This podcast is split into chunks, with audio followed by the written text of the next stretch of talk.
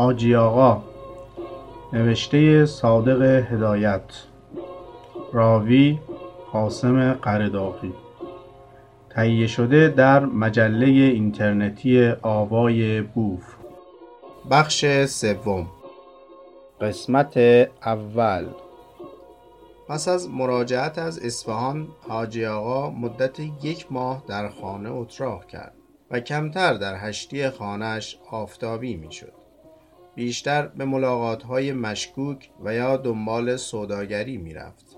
از راه های پول درار تازه‌ای که پیدا شده بود حاجی اظهار خورسندی می کرد و می گفت بر پدرشان لعنت که بی خود ما را از دموکراسی می ترسانند اگر دموکراسی اینه که من همه عمر دموکرات بودم اما روی هم رفته وضع و قیافی او تغییراتی کرده بود صورت گرفته و جدی داشت و در چشمانش تشویش و استراب درونی خوانده می‌شد دیگر از ته دل خنده سر نمی‌داد و ظاهرا عصبانی به نظر می آمد و با حرمش بدرفتاری بیشتری می کرد. یکی به علت تغییر ناگهانی اوضاع و فرار مرتب همکارانش به خارجه و تحولات جنگ بود که نمی توانست اش را پیش بینی کند. و دیگری به مناسبت ناخوشی تازه‌ای بود که گریمانگیر حاجی شده بود. اغلب مردم متفرقه که به دیدن حاجی می آمدن مراد آنها را جواب می کرد مگر اینکه موضوع معامله و یا امر مهمی در پیش بود. آن وقت حاجی به زحمت می آمد و سر جای معمولی خودش می نشست و پس از رتق و فتق امور دوباره به اندرون می رفت و بیشتر معاملات خود را به وسیله تلفن انجام می‌داد. ولیکن اگر اشخاصی مانند حجت الشریعه می آمدند آن وقت در اتاق اندرون با آنها خلوت می کرد.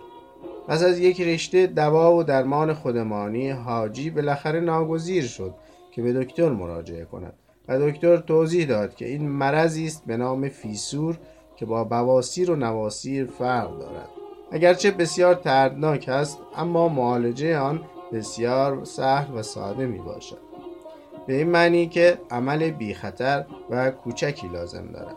ولیکن از آنجا که حاجی از عمل و حکیم فرنگی معاب و اتاق جراحی ترس مبهمی داشت حرف دکتر را باور نکرد و پیوسته درد عجیبی می‌کشید. به طوری که صدای آهونالش صحن خانه را پر کرده بود و مدام به زنهایش میپیچید. و از آنها ایراد بنی اسرائیلی می‌گرفت. حلیمه خاتون که در خانه او دغمرگ شد بعد از مرگش پیش حاجی عزیز شده بود و سرکوفت او را به سر زنهای دیگرش می‌زد. اما ناخوشی از فعالیتهای حاجی چیزی نکاست. فقط دنبال هر جمله چند آخ و وای میافزود و صورتش را از شدت درد به هم می‌کشید. مخصوصا بعد از پیش آمد شهریور حاجی آقا طرفدار جدی دموکراسی و یکی از آزادی خواهان دو آتشه و مخالف دیکتاتوری رضاخانی شده بود. در سفارتخانه های متفقین و انجمنهای فرهنگی آنها ارزندام می‌کرد و در مجالس شبنشینی با فراک گشاد گشاد راه میافتاد و به سلامتی پیروزی متفقین مشروب می نوشید و دستگاه سابق را به رایگان زیر فحش و دشنام می گرفت ببینید چه خرطوخری بود. که وزارت معارف حق تعلیف کتاب اخلاق را به من داد. اما یک بار از من نپرسید این کتابت کو؟ این دستگاه محکوم به زوال بود. از نیش زدن دریغ نداشت و با قیافه حق به جانب مکارش لبخند می‌زد و می‌گفت تو اون دوره مردم به جان و مال خودشان اطمینان نداشتند. املاک منو تو مازندران به یک قران مصالحه کردند و مجبورم کردند قبالش را ببرم تقدیم خاک پای رضاخان بکنم. کسی جرأت نمی کرد که جیک بزنه. و یا می گفت من جلو خیلی از گندکاری ها رو گرفتم.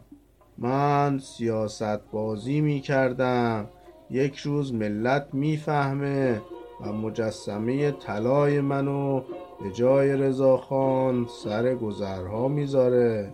گناهم این بود که رکگو بودم. چرا در تمام این مدت من هیچ کاره بودم و نمی توانستم داخل آنها بشم؟ برای اینکه وجدانم اجازه نمی‌داد. از شما چه پنهان؟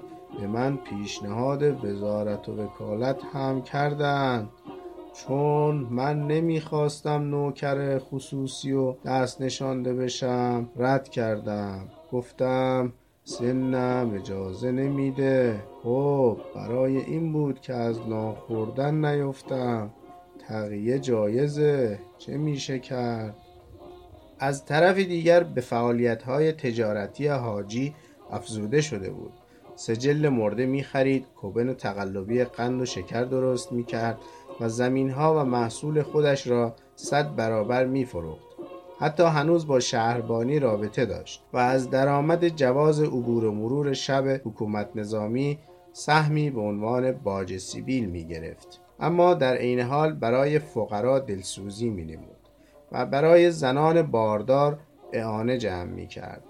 در اثر تزلزل اوضاع ابتدا حاجی به فکر فرار به آمریکا افتاد و مقداری از سرمایهاش را به آنجا انتقال داد. ولیکن بعد که دید رفقایش هم از فرار چشم بوشیدند و تمام کارهای حساس را دوباره به دست گرفتند و فهمید که به هیچ وجه تغییری در اوضاع پیدا نشده و فقط لغت دموکراسی جانشین لغت دیکتاتوری شده است از تصمیم خود منصرف شد. همکاران حاجی مطابق دستور به وسیله آخونبازی و شیوع خرافات و پخش اسلحه میان ایالات و تولید جنگ هیدری و نعمتی و رجال بازی و هوچیگری در صدد چاره برآمد حالا تمام هم آنها برای به دست آوردن اکثریت مجلس صرف می‌شد تا بتوانند نقشه اربابان خود را عملی کنند. اما صحبت از جماهیر شوروی که به میان می آمد مثل اینکه بچه مول ننه حاجی آقاست آتش کینش زبانه می‌کشید و با خرموزیگری جبلی که داشت جعل اخبار و زهرپاشی می‌کرد و می‌گفت مصالح عالیه کشور اینطور اختضا می‌کنه. گمان می‌کرد اگر قشون شاهنشاهی پل کرج را خراب کرده بود قشون شوروی همانجا متوقف می‌شد. و با تمام گذشتی که حاجی در خود سراغ داشت این خطای قشون زفرنمون برایش پوزش ناپذیر بود. نزدیک انتخابات دوره چهاردهم به فعالیت سیاسی و اقتصادی حاجی افزوده شد و غریب اینکه کسی که کباده ریاست وزرایی می‌کشید حال سودای وکالت به سرش زده بود. از صبح تا شام مشغول تبانی و دستور و ملاقات با روزنامهچی و کاسبکار و بازاری و آخوندهای قدیمی و آخوندهای نوظهور دموکراسی و گاپبندی شده بود. حتی سقر سن گرفته بود و با پشت هماندازی موفق شده بود از مجرای قانونی سنش را پایین بیاورد تا ممنوع الوکال نباشد و تکرار می‌کرد چه میشه کرد. مساله کشور در خطره. از این رو دوباره مجالس هشتی دایر شد و با وجود درد و بیتابی ناخوشی تازه که تا اندازه حاجی آقا به آن خو گرفته بود با کلاهپوستی بلندی شبیه خاخامهای یهودی در هشتی جلوس می‌کرد و مشغول رتق و فتق امور می‌شد. مرض حاجی آقا رو به شدت گذاشت و با وجود ترس از دوای فرنگی مجبور شد که برای تسکین درد انژکسیون بزند. و بالاخره راضی شد که به بیمارستان برود و این عمل مختصر را روی او بکند.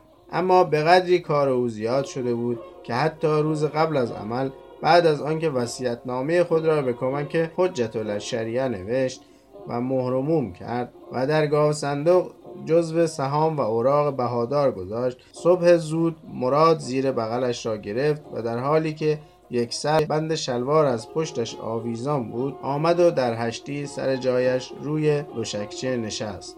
چون حاجی از مالندیشی که داشت همیشه قبلا بند شلوار را زیر جلزغش میگذاشت تا در صورت لزوم لباس پوشیدنش به سرعت انجام بگیرد. حاجی با رنگ پریده مایل به خاکستری به اسایش تکیه کرده بود و فاصله به فاصله عرق روی پیشانیش را خشک می‌کرد. حاجی تسبیح میانداخت و سرش را تکان می‌داد. اوی اوی وی وی. مراد جلوی او دست به سینه ایستاده بود.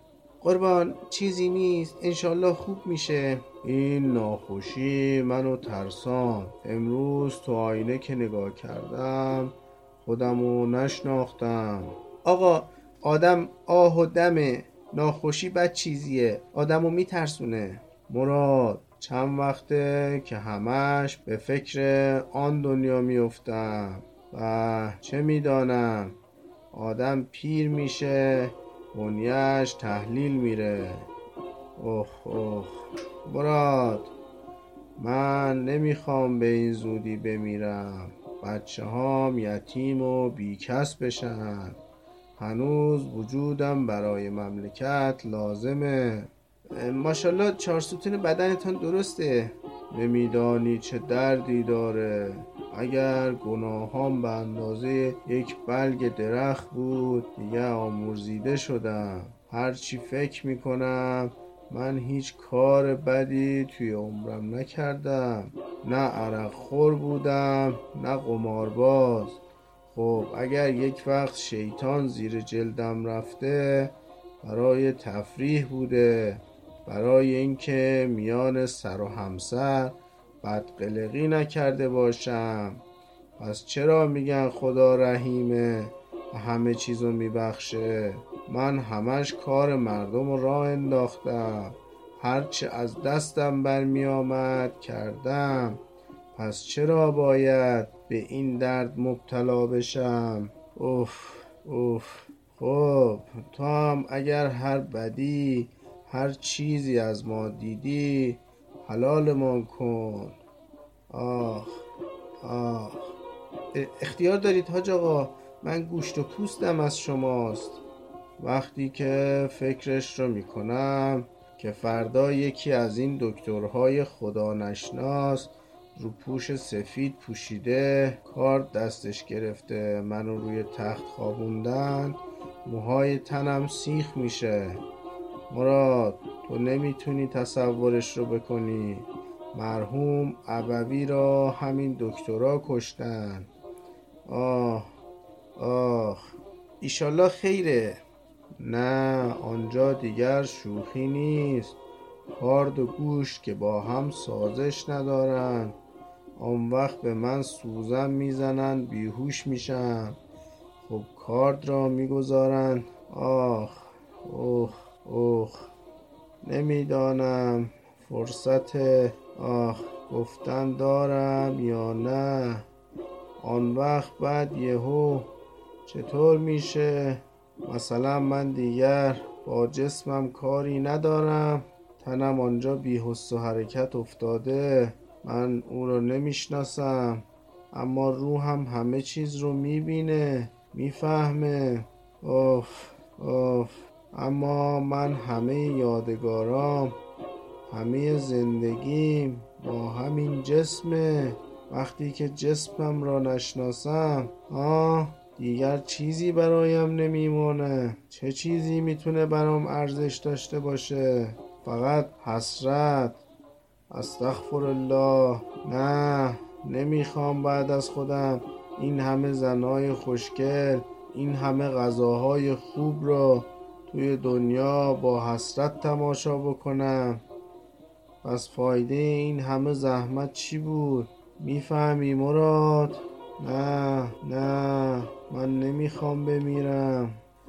آقا خدا نکنه چرا نفوس بد می‌زنید؟ حاجی با دستمال چهارخانه بزرگی دماغش را گرفت. آه وای دیشب هیچ خوابم نبرد. دکتر که سوزنم زد و رفت برای دو دقیقه چشمم رو هم نرفت. راستی می‌دونی چی تو خواب دیدم؟ خدا بیامرزه حلیم خاتون توی خونه من خیلی زجر کشید. سه مرتبه خواست بره امامزاده داوود نظر و نیاز داشت. من اجازه ندادم. یادت میاد آن روز که پیرهن سمنقرنوش رو به تنش پاره کردم؟ یه جانماز ترمه داشت. آه وای بیچاره شدم. خدا از سر تقصیر همه بنده هاش بگذره. این دفعه سومه که خوابش رو می‌بینم. اینشالله که خیره. خواب که دیگر درو نمیشه. خدا بیامرزدش. چه زن نازنینی بود. این همه سیغه عقدی که به سرش آوردم این زن خم به ابروش نیامد. یک تو به من نگفت.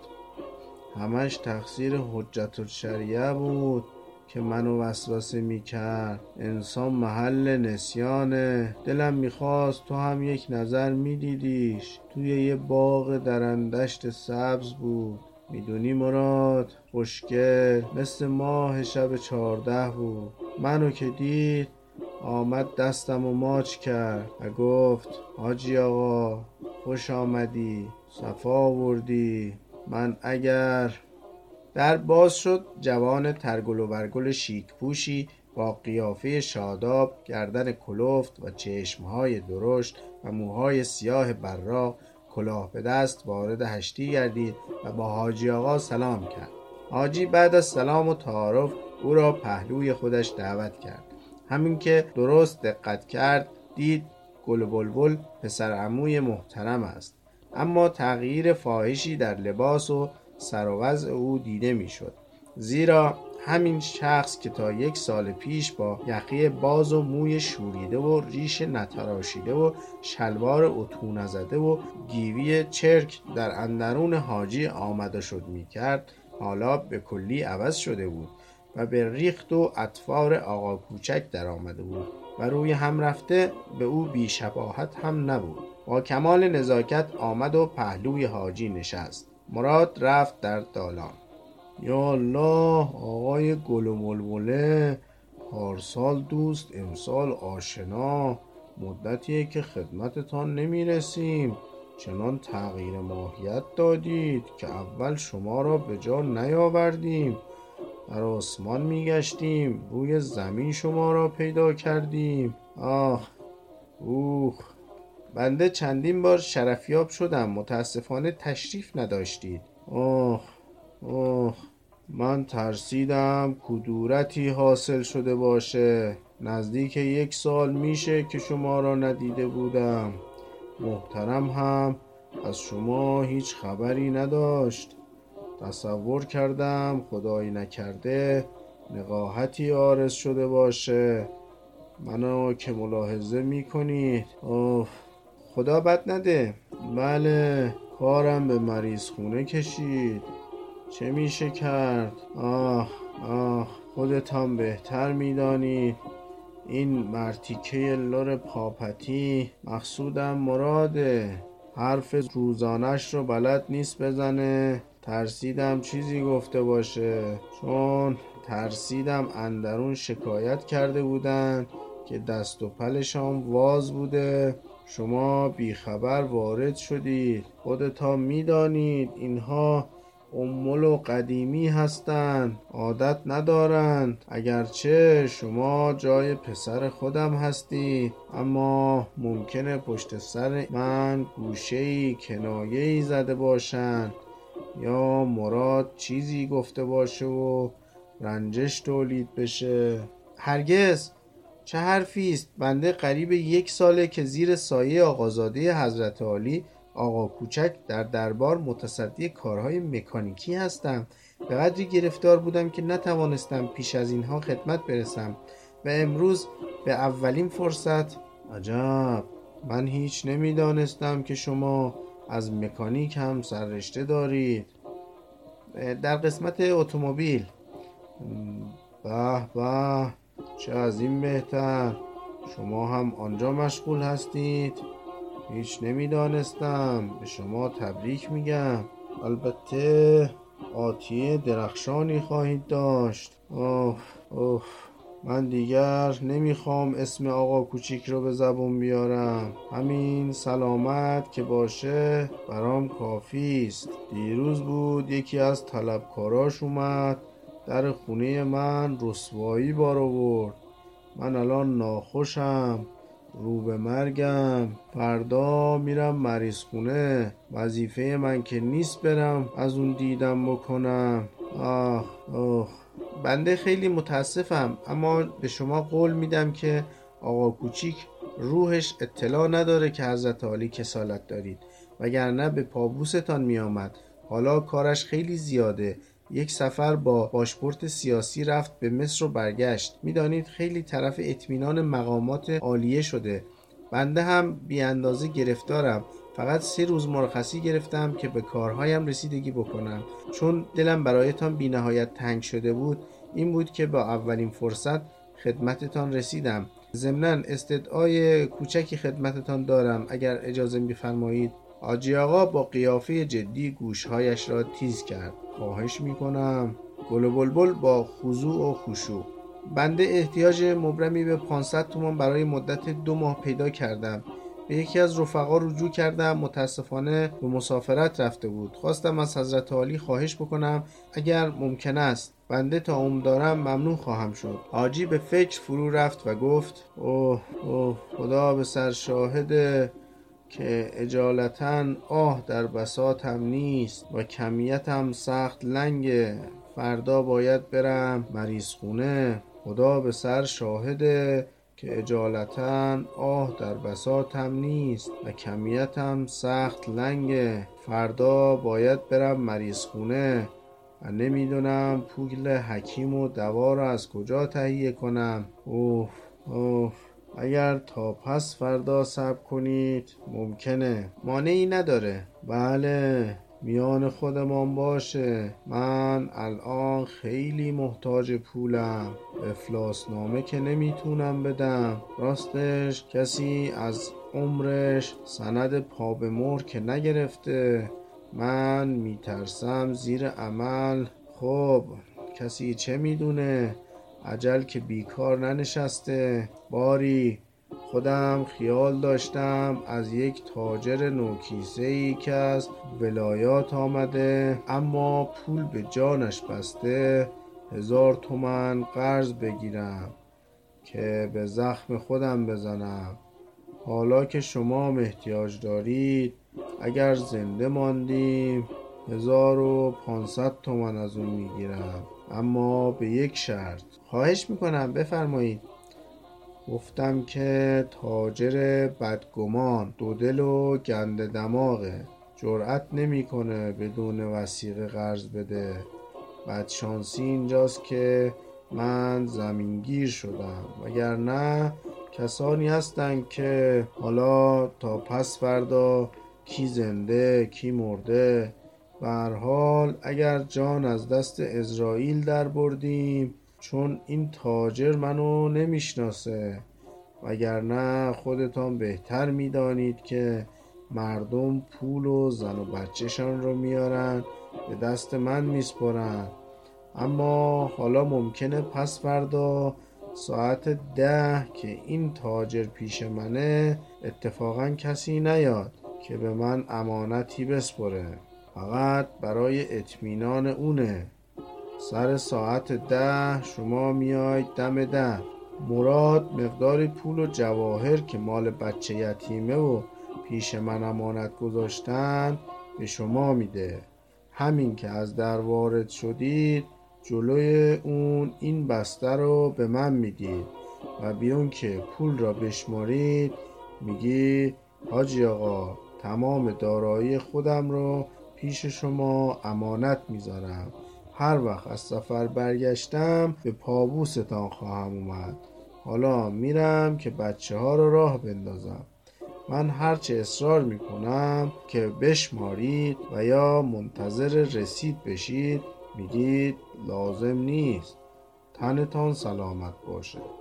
اگر شما این کار را با مهارت انجام بدید من مطمئنم که معامله سر می‌گیره. و همان روز عصر 500 تومن را بندگی خواهم کرد. اوه اوه. گل بلبل تا حدی حاجی را می تعجب کرد که کار او تا این اندازه کشتاد شده است. اما چون خیال رد کردن پول را نداشت پیشنهاد حاجی را پذیرفت. در این وقت در باز شد مرد دراز کوسه‌ای شبیه جغد با عرقچین و قبای سچاک دراز همراه جوانی قوزی و ریشو تیپ بازاری وارد شدند و تعظیم کردند. حاجی بعد از سلام و تعارف اول گل بلبل را جواب کرد و گفت پس فردا ساعت ده منتظرم. بعد رویش را کرد به مرد کوسه دراز و گفت آقای میخچیان بفرمایید اینجا. جای گل و بلبل را به او نشان داد. آقای زامسقی خواهش می‌کنم شما هم بفرمایید. آه اوه. گل بلبل تعظیمی کرد و خارج شد. میخچیان پهلوی حاجی نشست و با قیافه وحشت زده پرسید خدا بد نده حاجی آقا رنگتان پریده؟ ای این ناخوشی بی کتاب نمی‌دانم. آکل است آتیشکه یا چه کوفتی است بدتر از همه خود دکترا نمی‌دانند که چیه. می‌خوان با سر کچل ما استاد بشن. خدا هیچ تنابنده خودش رو به این روز نندازه. من در عمرم به یاد ندارم که این طور درد کشیده باشم. پدرم در آمد مراد! برو اون قوطی دوا رو از سر تاقچه با یک کم چیک آب بیار. قلیانم یادت نره. مراد که جلوی در دالان ظاهر شده بود عقب گرد کرد بعد حاجی رویش را کرد به میخچیان. آقا هیچ فایده نداره. فقط وقتی سوزن می‌زنم یک خورده بیهس میشم. کرخت میشم. بعد باز همان آش و همان کاسه من یک عصا توی بازار کنار خندق سراغ دارم که دوایی میده مثل موم و ملهم. می‌دانم قنبرعلی را می‌گویید. دوای همهشان را استعمال کردم. هیچ کدام فایده ای نمیده. این یک مرض تازه در آمده است. فردا میرم مریض خونه عمل می‌کنم. دیگه جانم به لبم رسیده. هرچه باد آباد خب دنیاست. اگر بدی خطایی از ما سر زده حلالمان کنید. اختیار دارید حاجی آقا این حرفها چیه؟ خدا آن روز رو نیاره. در باز شد. آدم شکست شوریدهی با لباس فرسوده و کلاه پاره و چشمهای کنجکاو وارد شد. کلاهش را برداشت سلام کرد. پیشانی تاس موهای جوگندمی ژولیده و افسرده داشت. حاجی آقا سلام علیکم آقای منادی الحق. بفرمایید. به سکوی دیگر اشاره کرد. آقای میخچیان شما آقای منادی الحق از شعرای حساس و جوان معاصر را نمی‌شناسید؟ میخچیان تعارفی کرد. مثل اینکه می‌خواست از سر خود باز بکند. منادی الحق پس از اندکی تردید رفت و روی سکو نشست. میخچیان نگاهی دور هشتی انداخت و گفت من خیلی متاسفم اگر مزاحم شدیم زحمت را کم بکنیم. نه برعکس مشغول که باشم درد رو کمتر احساس می‌کنم. وانگهی برام فرق نمی‌کنه من به ذات استراحت ندارم به هر حالی که باشم درد هست بعد هم وظیفه اجتماعی مقدسه. من تمام عمرم وظیفه شناس بودم. می‌خوام تا آخرین نفس هم وظیفه خودم رو انجام بدم. خب وضعیت بازار چطوره؟ بد نیست. اجناس رو به ترقیه. آسوده باشید دیگر چیزی پایین نمیاد. من شنیدم از آمریکا بخچه بخچه نخ جوراب از ما می‌خرند. شما گمان می‌کنید که دیگر جوراب پایین بیاد؟ اما جوراب فلسطینی و آمریکایی وارد میشه. به قیمت ارزان. چون جوراب اینجا گرانه آنها هم گرانتر میفروشند. حاجی دستمال را از پهلویش برداشت دماغ محکمی گرفت. اینها برای رقابت. می‌خوان اجناس بازار رو زمین بزنند از شوروی هم جوراب وارد می‌کردند. اما یک کامیون دو کامیون کجا جواب مصرف مملکت را میده؟ دو روز دیگر پنجاه هزار لهستانی وارد میشن. من خبر موثق دارم. اینها نان و آب می‌خوان. میخچیان. جوراب که سرجم معامله حساب نمیشه. امروزه حلقه لاستیک از همه بهتره. حاجی دست باچه اگر وسیله تازه‌ای پیدا شده چشمک می‌زند. ما هستیم. یک چیز برایتان بگم بخندید. دیروز تو ادلیه بودم برخوردم به آقای کوچکلوب. یک کاغذ مهر و امضا شده به اسم خودش تصدیق از اداره متوفیات داشت. حاجی خواست بخندد اما نتوانست.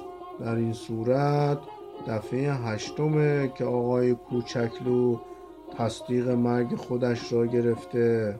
پس شما ایشان را می‌شناسید. اختیار دارید. من به ایشان ارادت دارم.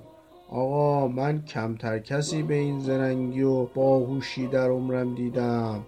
هر دفعه که دوسیه قاچاق لاستیک به جای نازک می‌کشه و باید روش اقدام بکنند میره پول مختصری مایه می‌ذاره. اغلب با 100 تومن تصدیق مرگ خودش رو از اداره متوفیات می‌گیره.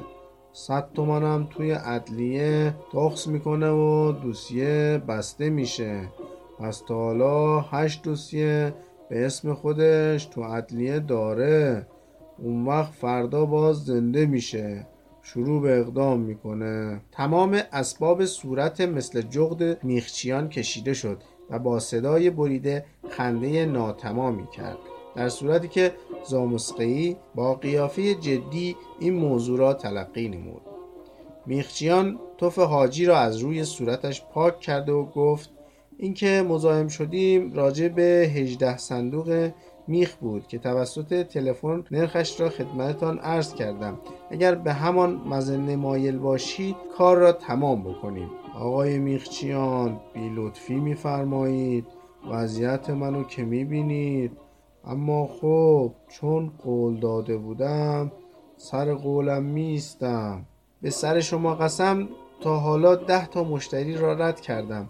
از آن ارادتی که خدمتتان داشتم نخواستم وعده خلافی کرده باشم. بعد هم هفت تا صندوق سولفات دو سود موجود داریم. از همان دوازده تا صندوق که با تلفن خبر دادید آخ اوه زامسقهی که آن طرف نشسته بود گفت پریروز که با تلفن جواب منفی دادید بنده آن دوازده تا صندوق را به حساب خودم گذاشتم.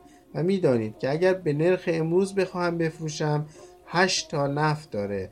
امروز سرای حاجی کازم 6 صندوق سرم دیفتری کار کارخانه بایر آلمانی حراج میشه. یکی از آنها آب دیده اما باقیش سالمه. اگر مایل باشید معامله را برایتان تمام بکنم. حاجی با حالت عجز و انکسار گفت آقای زامسقی خیلی نظر لطف و مرحمت دارید. اما می‌دانید که این پول مال بچه صغیره. نمی‌تونم مشغول و زمه مرده بشم.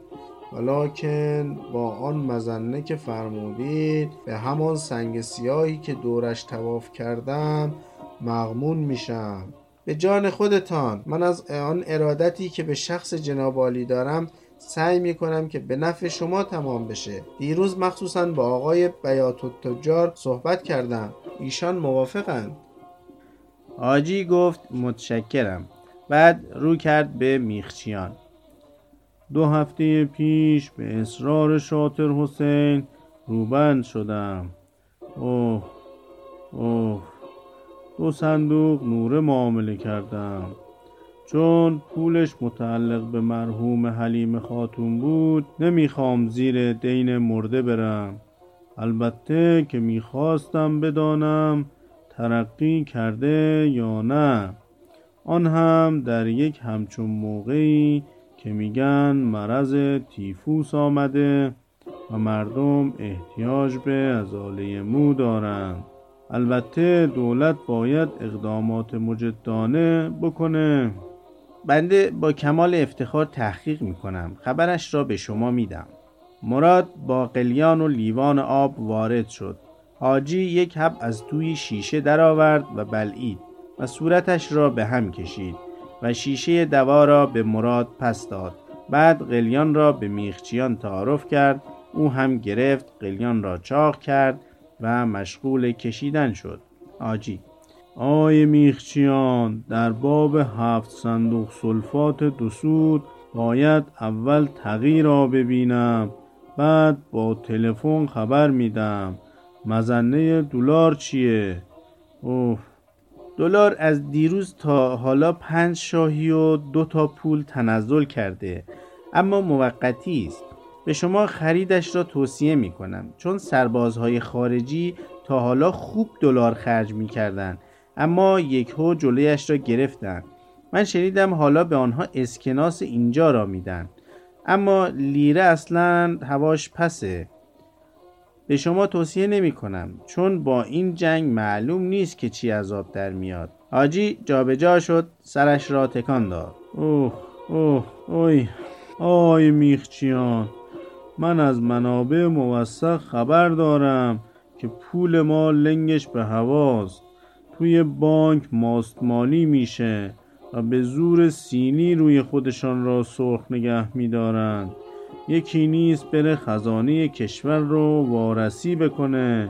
شرب یهود میشه. همینطور بسته های اسکناسه که بی حساب و کتاب به هواپیما وارد میشه و پخش می‌کنند انقریب متفقین سماورشان را با اسکناس آتش میاندازند برای ما چه فرقی می‌کنه؟ ما که اسکناس نگه نمیداریم. وانگهی زمان رضاشاه هم بیلان بانک چهار مرتبه عوض می‌شد.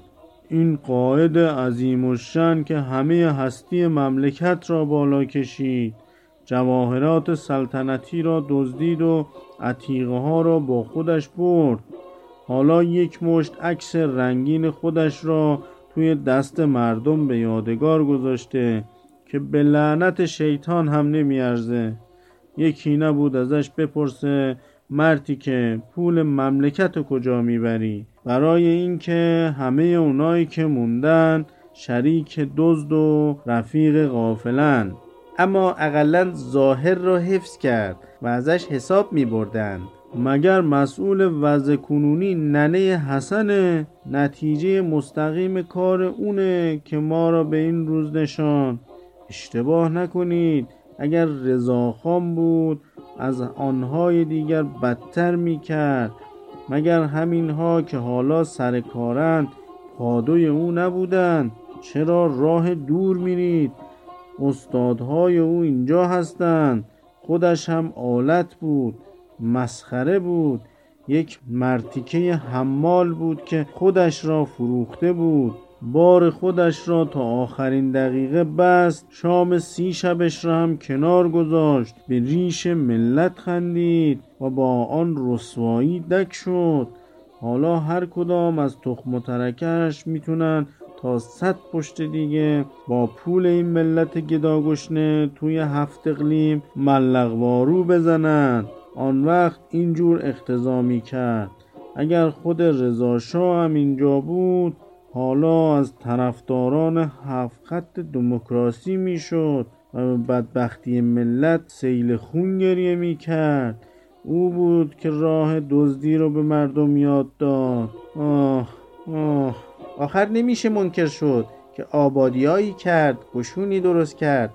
من گمان می‌کنم این هم سیاست خارجی بود که خواستند آبروی همه کارهای ناقصی هم که از دست ما برمیآمد به باد بدهند. و شما گمان می‌کنید که به هر اقدامی می‌شد برای رفاه حال مردم و یا آبادی مملکت بود فقط راه دزدی تازه‌ای به نظر مقامات عالیه می‌رسید و اجرا می‌کردند. باقیش را هم از اربابش دستور می‌گرفت. خودش نمی‌دانست چه کار می‌کند. اگر هم می‌خواست نمی‌توانست. حالا هم دیر نشده. بگذارید قشون متفقین پایش را از دروازه های تهران بیرون بذاره. آن وقت هر کدام از این نظامی های سوم شهریوری برای خودشان یک رضاخانند. فقط امثال سرتیب الله وردی خان باید برای آن دوره زبان بگیرند. آدمهایی مثل این مرتیکه که برای یک پیاز سر می‌بره چطور می‌تونن جوانای ما را تربیت بکنن؟ برید ببینید چه دستگاهی به هم زده. پولش با پارو بالا میره. تا دیروز شپش توی جیبش چارقاب می‌زد. یک مشت دزد بی سر و پا زبان بندان کردند و کارهای ما را یک جا کشاندند خب متفقین محترم باز خدا پدرشان را بیامرزه. با ما خوش رفتاری می‌کنند. مردم چی می‌خوان؟ نان و آب می‌خوان. دستمال را برداشت دماغ محکمی گرفت. بنده می‌خواستم از لحاظ منافع میهم بگم. آجی که چانش گرم شده بود حرفش را برید. من رکو هستم. برای همین توی زندگی عقب افتادم وطن برای شماها سنگ و کلوخه. اما باید اول آدمهاش رو نجات داد. من تو همان دوره هم می‌گفتم از کسی واهمه نداشتم. کت خدای شهر که مرغابی باشد در آن شهر چه رسوایی باشد. یک نفر قلتشن را آوردن هستی و نیستی خودشان را به دستش سپردن یک دست رجاله هم دورش هی خوشرخصی کردند و سینه زدند و دمش را توی بشقاب گذاشتند تا ما را بدین روز نشاندند. کیومرس بمیره. چند بار رضاخان احزارم کرد و تکلیف کرد که شغل وزارت را قبول بکنم. من شانه خالی کردم. چون نتیجهش را می‌دانستم. آخر من سرم تو حساب بود. درسته که خاک تو چشم مردم پاشید. خانه های مردم را خراب کرد. املاک منو تو مازندران غصب کرد. اما مگر راهان را برای من و شما نکشید؟ با پول مردم کشید. اما دستورش را از اربابش گرفته بود. مگر نتیجهش را نمی بینید آخر من وارد سیاستم. می‌دانم از کجا آب می‌خورد آه اوه مردم دین ناموس و دارایی خودشان را از دست دادند مگر نباید بچهمان بعد از ما توی این آب و خاک زندگی بکنه؟ آیدی سرشار نفت دوره شاه شهید خدا بیامرز نبود. اما مردم بهتر زندگی می‌کردند. این نابغه همش توی مقدانی شکار می‌کرد. ایلاتی که خلع سلاح شده بودند توی شکمشان مسلسل میبست. اما چرا آرارات را مشرشعانه از دست داد؟ چرا در اختلاف سرحدی افغان به ریشش خندیدند و در باب کشتیرانی فرات تو دهنی خورد؟ چرا جزیره بحرین را نتوانست بگیره؟ آنجا توی پوزی خورد. چون امر به خودش مشتبه شده بود اما برای تمدید قرارداد نفت که تا حالا یک مادهش هم اجرا نشده جشن گرفت. مردم را رقصاند. ما نظام نداشتیم. ادای قشون را در آورده بودیم. تازه با آن همه آهن و تاب که مانور می‌دادند افسرهاش سه شب سه شب گشنگی میخوردند. آن وقت توی شلوغی جنگ می‌خواست آزوغه به افراد برسانه. سوم شهریور خودم تانکچی دولت را بیرون دروازه شابدلزیم دیدم که از مخزن تانک به اتومبیل فراری بنزین میفروخت. آن وقت اینها می‌خواستند از جان و مال و حیثیت ما دفاع بکنند. نظامی ما تا سرباز توسری می‌خوره. همین که درجه گرفت توسری می‌زنه. میدزده و دیگر شمر جلودارش نیست. این معنی قشونه یا آن وکلای پست خائن جاسوس نماینده بنده و شما بودند راستی حاجی آقا شنیدم کاندید وکالت هستید. بله آقا به اصرار ملت به اصرار مردم. پنج هزار تا رأی ملتفت باشید. نمیگم پنجاه هزار تا. پیش من دارید. حقیقتا اگر شما قبول وکالت بکنید که باعث افتخار ماست به نفع ملته بالاخره ما هم نماینده در مجلس داریم. خدا به شما توفیق بده. یک دنیا سپاسگزارم. از مراهم رفقای مهربان که شامل حالم میشه سر تا پا خجلم نمی‌دانم به چه زبانی تشکر بکنم. اوه اوه نه حالا بهتر شده. راستی تو بازار از جنگ چی میگن؟ میخچیان به حال تأثیر. شنیدم روسها جلوی آلمان ها را گرفتن. حاجی خواست بخندد نتوانست. من توی فیلم دیدم قشون آلمان مثل آهن و پولاد روینتنه مگر کسی می‌تونه جلوش را بگیره؟ با خدا دادگان ستیز مکن. که خدا داده را خدا داده. برعکس آلمان ها آنقدر از روس ها کشتن که خودشان رحمشان گرفته. همش تقصیر استالینه.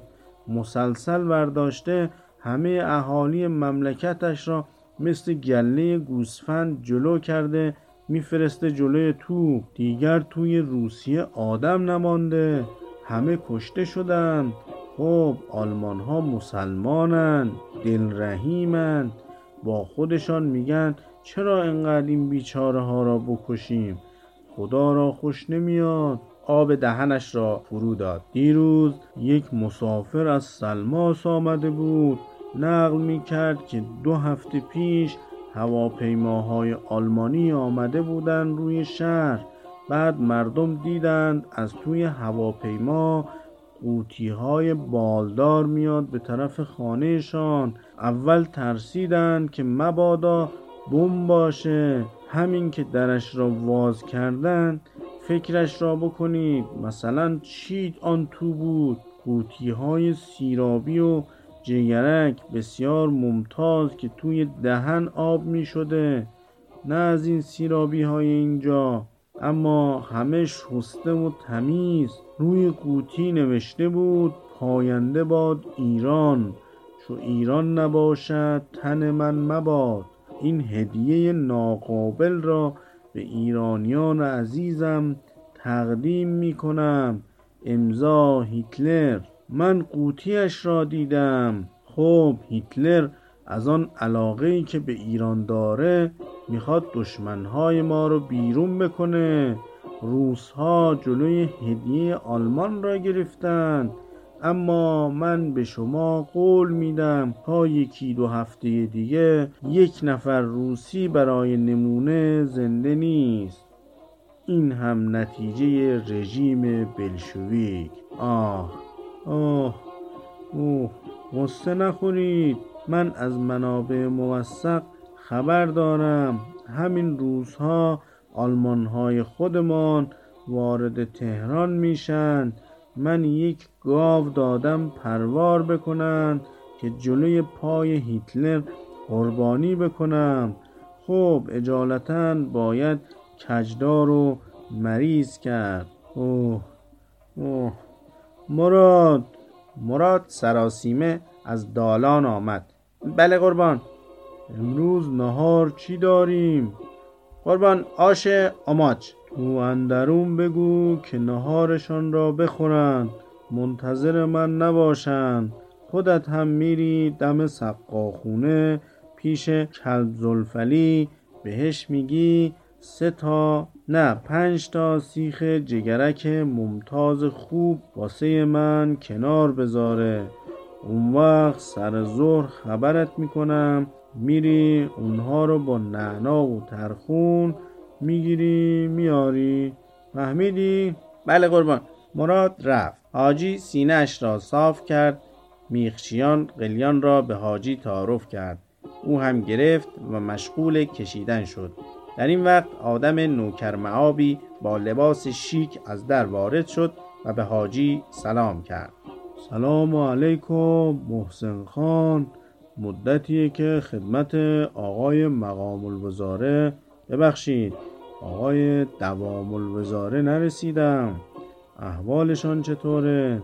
اگر اجازه بدهید الان شرفیاب می‌شوند. به روی چشم. خواهش می‌کنم. محسن خان بیرون رفت و پشت سرش دوام الوزاره وارد هشتی شد. حاجی نیمخیز بلند شد و سلام آبداری کرد. به به خیلی مشرف فرمودید. میخچیان و زامسقهی بلند شدند اما منادی الحق سر جایش نشسته بود.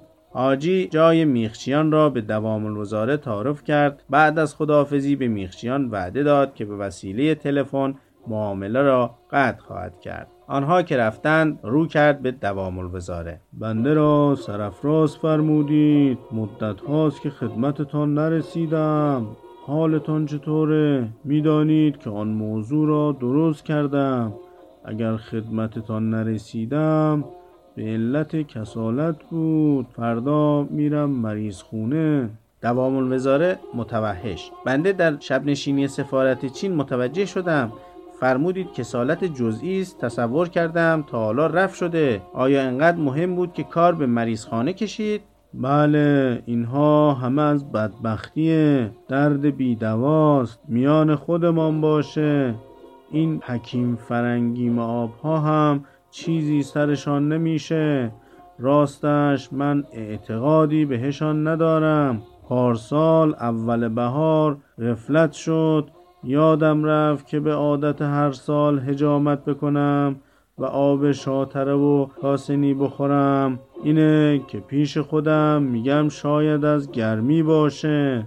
از مسافرت اصفهان که برگشتم خیلی تکیده شدم. هرچی تقویت کردم دیگر رو نیامدم. حول و تکان بدی راه بالاخره یک روز صبح از خواب پا شدم.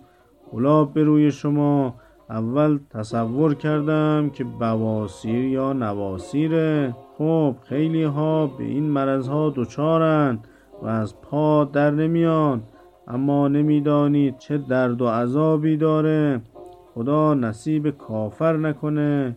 هرچی دوا درمان کردم خونکی خوردم انگار نه انگار. دیگر به اصرار رفقا خدا به آقای جبار سلطان توفیق بده. منو بردن پیش جالینوس الحکما منو تو مریض خونه خوابون ماینه کرد و همش به بنده قوت قلب داد که چیزی نیست و کار نیم ساعته خونه که برگشتم استخاره کردم. بد آمد. اینه که چندین ماهه. اما حالا دیگر تصمیم گرفتم هرچه باد آباد. بنده با آقای جالینوس الحکما دوست صمیمی هستم. مخصوصا سفارش خواهم کرد. از آقای رئیس الوزراء هم توصیه ای می‌گیرم. بفرمایید اگر مزاحم شدم مرخص بشوم. حاجی دستمال را برداشت و فین محکمی کرد. به سر خودتان قسم. خیر خیر. برعکس با جنابالی که گفتگو می‌کنم اگر تمام غمهای دنیا را داشته باشم فراموش می‌کنم. لطف و مرحمت دارید.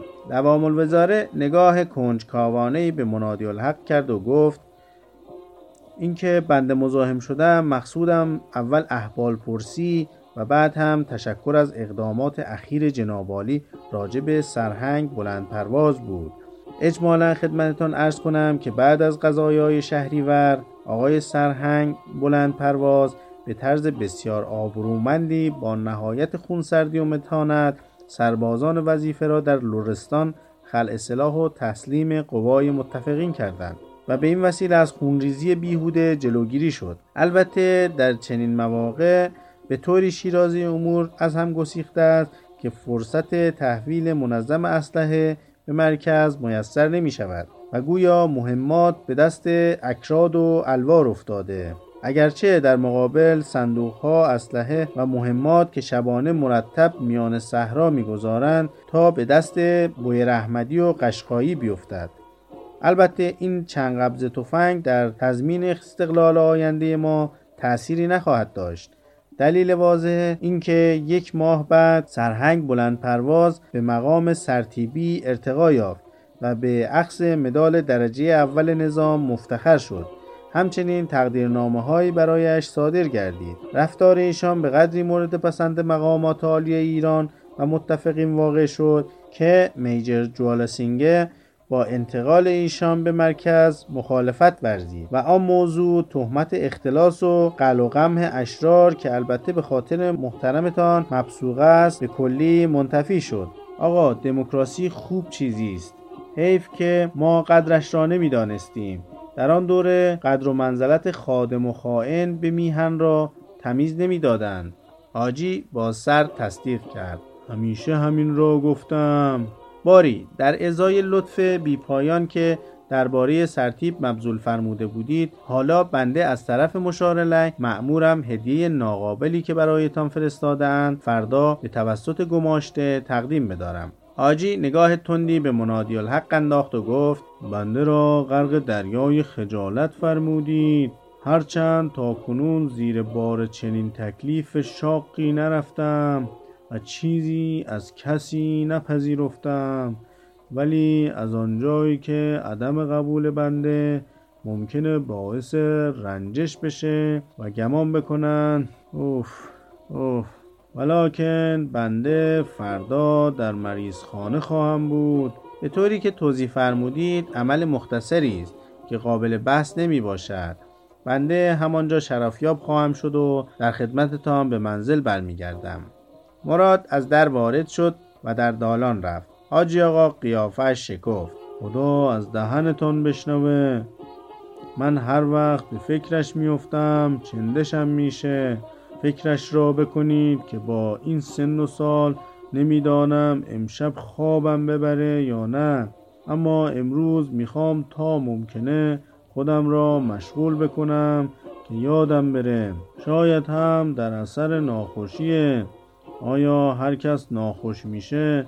اینطور فکر می‌کنه. امروز به همه کس حسرت می‌برم. حتی یک مگس را هم که می‌بینم وقتی که فکر حول و حراس فردا را می‌کنم آرزو می‌کنم که کاشکی جای اون بودم. زندگی چیز عجیبیه. مثل یک سلعه به ما چسبیده. ولکن هم نیست. چرا؟ نمی‌دانم. این جانورها روز به روز زندگی می کنند و به فکر فردا نیستند چیزی را احتکار نمی کنند و توقعی هم ندارند.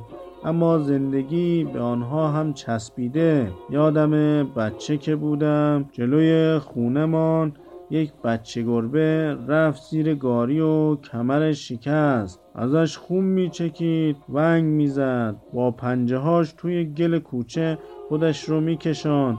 معلوم نبود به کی التماس می‌کرد. اما حسابی درد می‌کشید. پیدا بود که می‌خواست از خودش از جسمش که به او چسبیده بود بگریزه و سرنوشتش رو عوض بکنه. اما می‌خواست زنده هم بمانه. نمی‌دانست که زندگی چیه. اما تنش او رو ول نمی‌کرد. دردش به دنبالش میومد و نمی‌خواست که بمیره. آخ آخ.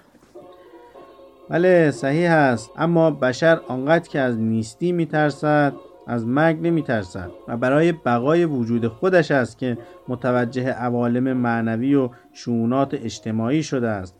کسانی هستند که به امید زندگی ابدی با رضا و رغبت مرگ را استقبال می کنند آجی دماغش را گرفت و دستش که آلوده شده بود با دامن عبایش پاک کرد. من هیچ وقت به این فکرها نیفتادم. ناخوشی افکار آدم رو عوض می‌کنه. مثل شراب مستی مخصوصی داره و همین بده. چیزهای معمولی که هر روز می‌دیدیم حالا جور دیگری به نظرم میآید. امروز آقای میخچیان که پهلویم نشسته بود از نگاههاش چیزهایی دستگیرم می‌شد. فرق آدم با حیوان اینه که آدم قبل از اینکه کمرش زیر گاری بشکنه التماس می‌کنه و از زندگی گدایی می‌کنه. قبل از اینکه زخم ورداره زخم رو حس می‌کنه و مثل گربه ناله می‌کشه. صحبتش را نکنیم. آقا چیزی نیست که من تا به حال سه بار عمل جراحی کردم. یک کلیه‌ام را در آوردن. می‌دانم فکرش آدم را اذیت می کند آن هم دفعه اول. ولی عمل شما از ختنه هم آسانتر است. آن هم شخصی مثل آقای جالینو صلح کما که در واقع اعجاز می کنند و این عمل برایش مثل آب خوردن است. بله صحبتش را نکنیم. خب از دنیا چه خبر دارید؟ مطلب قابل عرض هیچ. همین وضع مخشوشی که ملاحظه میفرمایید افسار گسیختگی عمومی و تشتت افکار. معروف است که دوره ظهور حضرت همه شعونات مادی و معنوی به انحطاط و ازمهلال می رود. حال به رأی العین مشاهده می کنیم فساد اخلاقی و اجتماعی در زندگی ما ریشه دوانیده. آقا من اعتقادم از این جوانان فرنگ رفته هم سلب شد. پریروز به دیدن پسر ام خودم آقازاده آقای سیمین دواد که تازه از اروپا وارد شده بود رفته بودم. چیزهایی می‌گفت و عقایدی اظهار می داشت که در حقیقت بنده متأثر شدم. آجی شتاب زده. از جنگ چی تعریف می کرد؟ در حقیقت بنده عصبانی شدم که سوالی راجع به جنگ نکردم. این جوانان چشم گوش بسته می روند خارجه و فقط زواهر آنجا اینها را میفریبد. وقتی که به آب و خاک و آبا و اجدادی خودشان برمیگردند یک نفر بیگانه هستند. حکایت زاغی است که خواست روش کپک را بیاموزد و راه رفتن خودش را هم فراموش کرد. حاجی با دل پر سرش را تکان داد. مثل آقا کوچک خودمان من می‌فهمم که جنابالی چی میگید. خب معقول پیش از اینکه فرنگ بره جوانی بود سر به راه پا حالا یک الوات قمارباز از آب در آمده قباحت همسرش نمیشه. جلوی من سوت می‌زد سیگار می‌کشید. و از صبح تا شام جلوی آینه خودش را بزک می‌کرد و یک سگ طوله هم به دنبالش میانداخت و می‌رفت توی رقاصخونه ها خب وظیفه پدریه. منم برای اینکه تنبیه بشه از ارث محروم کردم. اما منکر مهر و پدر و فرزندی که نمیشه شد. دلم می‌خواست پیش از اینکه برم مریض خونه ببینمش. اما رویم رفته فرنگ بد چیزیه. دائم الوزاره تصدیق کرد. بله فایدهش چیست؟ روی هم رفته افکار انقلابی و تنپرستی کاذب و عادات نکویده با خودشان سوقات میآورند. خدا رحم کند. آقا این جوان که می‌گفتم قبل از حرکت به فرنگ بسیار محجوب و پابند آداب و سنن میهنش بود. حالا شده یک آدم بخبریده وقی که به تمام شعائر و مقدسات ملی ما توهین می‌کنه. مثلا می‌گفت این سرزمین روی نقشه جغرافیایی لکه حیز است. هوایش سوزان و غبارالود زمینش نجاستبار آبش نجاست مایه و موجوداتش فاسد و ناقص الخلقه. مردم هم وافوری تراخمی از خودرازی قضا و قدری مرد پرست مافنگی مزدور متملق و جاسوس و شاه حسینی. و بلا نسبت شما بواسیری هستند. حاجی به حالت عصبانی. این جوان کافر شده. باید از آن بغل گوشش بخوانند و توبه بکنه. عقیده آقای سیمین دواد چیه؟ آقا هیچ مرد بیحالی است. این که چیزی نیست. حرفهایی می‌زد که مو به تن آدم سیخ می‌شد. می‌گفت فساد نژاد ما از بچه و پیر و جوانش پیداست. همه من ادای زندگی را در آورده ایم کاشکی ادا بود. به زندگی دهنکجی کرده ایم. اگرچه به قدر الاغ چیزی سرمان نمی شود و همیشه کلاه سرمان می رود اما خودمان را باهوشترین مخلوق تصور می کنیم همیشه منتظر یک قلدریم که به طور معجزه آسا ظهور بکند و تیزی ما را جا بگذارد. 20 سال دلغک های رضاخان تو سرمان زدند حالا هم صدایمان در نمی آید و همان گربه های مردنی را جلوی ما می. این هوش ما در هیچ یک از شعون فرهنگی یا علمی یا اجتماعی بروز نکرده است. هنرمان لولهنگ سازمان وزوز جگرخراش فلسفه ما مباحثه در شکیات و صحویات و خوراکمان جگرک است. نه ذوق نه هنر نه شادی همش دزدی کلاهبرداری و روزخانی ما در حال تعفن و تجزیه هستیم. از صوفی و درویش و پیر و جوان و کاسبکار و گدا و همه منتر پول و مقام هستند. آن هم به طرز بیشرمانه وقیهی. مردم هر جای دنیا ممکن است که به یک چیز یا حقیقتی پایبند باشند مگر اینجا که مسابقه پستی و رزالت را می‌دهند. دوره ما دوره تحقیر و اخوتوف است. خیلی چیزهای دیگر هم می‌گفت که اینجا وطن دزدها و قاچاقها و زندان مردمانش است. هرچه این مادر مرده میهن را بزک بکنند و سرخاب و سفیداب بمالند و توی بغل یک آلکاپون بندازند دیگر فایده ندارد چون علائم تعفن و تجزیه از سر و رویش میبارد. زمامداران امروز ما دوره شاه سلطان حسین را روسفید کردند. در تاریخ ننگ این دوره را با آب زمزم و کوسر هم نمی شود شست. ما در چاهک دنیا داریم زندگی می کنیم و مثل کرم در فقر و ناخوشی و کسافت میلولیم و به ننگین ترین طرزی در قید حیاتیم و مزهک آنجاست که تصور می‌کنیم بهترین زندگی را داریم. حالا حاجی آقا ملاحظه می‌کنید که مبانی اخلاقی و معنوی تا چه اندازه متزلزل شده؟ شاید حق به جانب رضا شاه بود که اغلب جوانان فرنگ رفته را از دم سرحد می‌گرفت در زندان میانداخت. این حرفها بوی خون بوی انقلاب می‌دهد. عاقبت خوبی ندارد. آجی آقا عدسه کرد. دوام الوزاره گفت عافیت باشه. بله مقصودم این بود که در اخلاق آنها سختگیری نشده. همه جوانان ما بدبین هستند. جز چند نفر که الحمدلله فرنگ در آنها سوء اثر نبخشیده و هنوز آداب و آب و اجدادی خود را فراموش نکردند. و سرشان توی حساب است. بقیه همه بیاعتقادند. احترام کوچک و بزرگ ور افتاده ایمان به زعمای قوم سست شده. من گمان می کنم که جامعه ما سیر قهقرایی می کند و اگر اقدام فوری مخصوصا از لحاظ معنوی و اخلاقی نشود به طرف پرتگاه نیستی خواهیم رفت. عقیده شما را کاملا تقدیس می کنم بله من هم اینها را قدیم حس کرده بودم.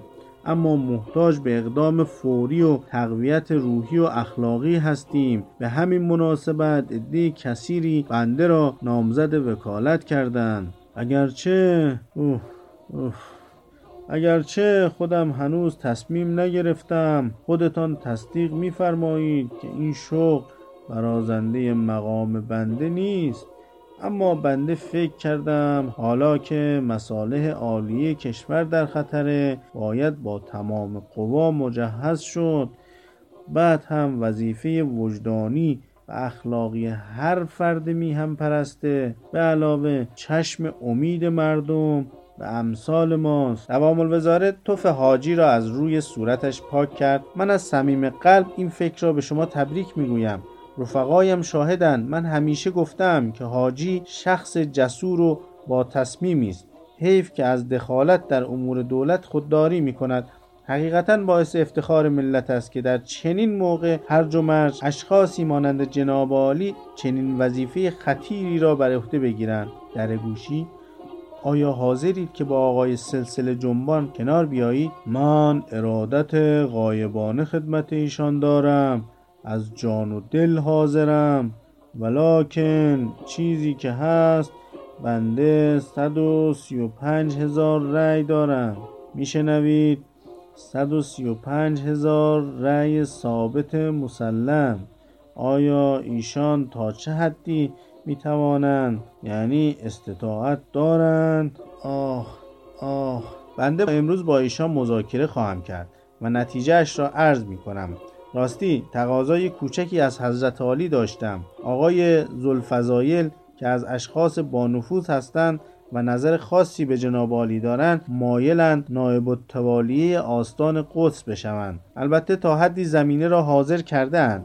ولی از لحاظ تسریع می‌خواستم استدعا کنم در صورتی که حاجی به دقت گوش داد و با لحن مطمئنی گفت دیگر تمام شد. از قول من به ایشان سلام برسانید و بگید که چمدانهای سفرشان را ببندند. دیگر حرفش را نزنید. با مقامات مربوطه صحبت خواهم کرد. حاضر است در حدود دوازده تا تقدیم بکند. اختیار دارید. تصدیق بفرمایید که بیانصافی است. این مبلغ نصف درآمد خالص و مشروع یک ماهه آنجاست.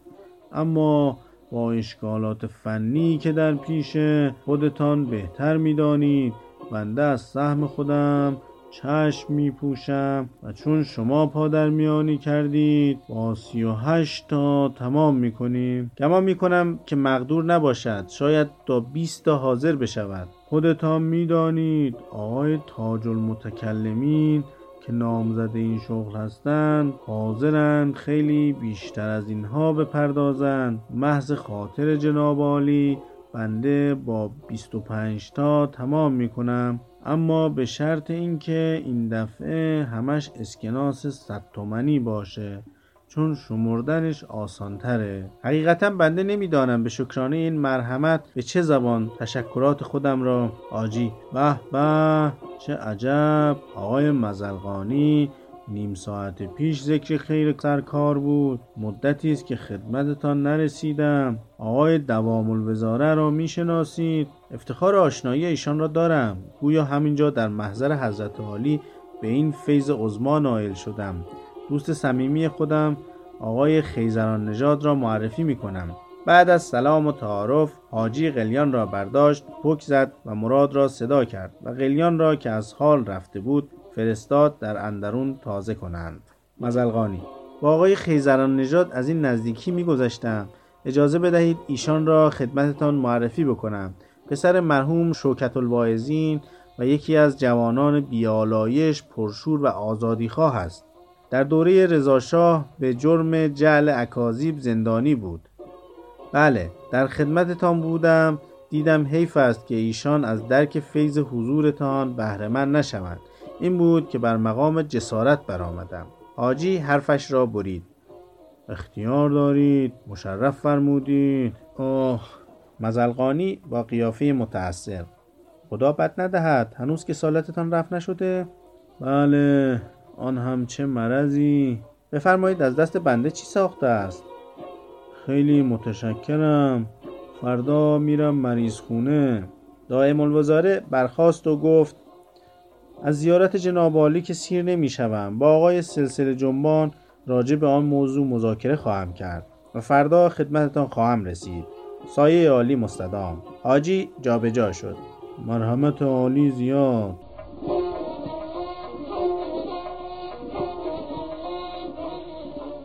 تهیه شده در مجله اینترنتی آوای بوف.